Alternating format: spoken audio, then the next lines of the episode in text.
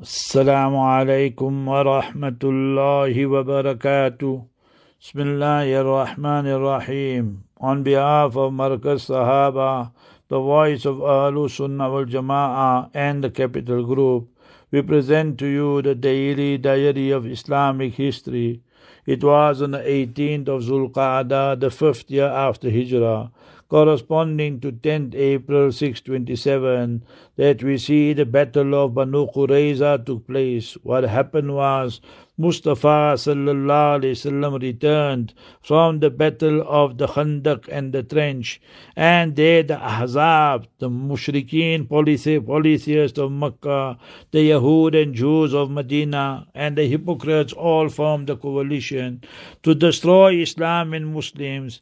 And when they were unsuccessful, Mustafa sallallahu returned to Medina Munawwara.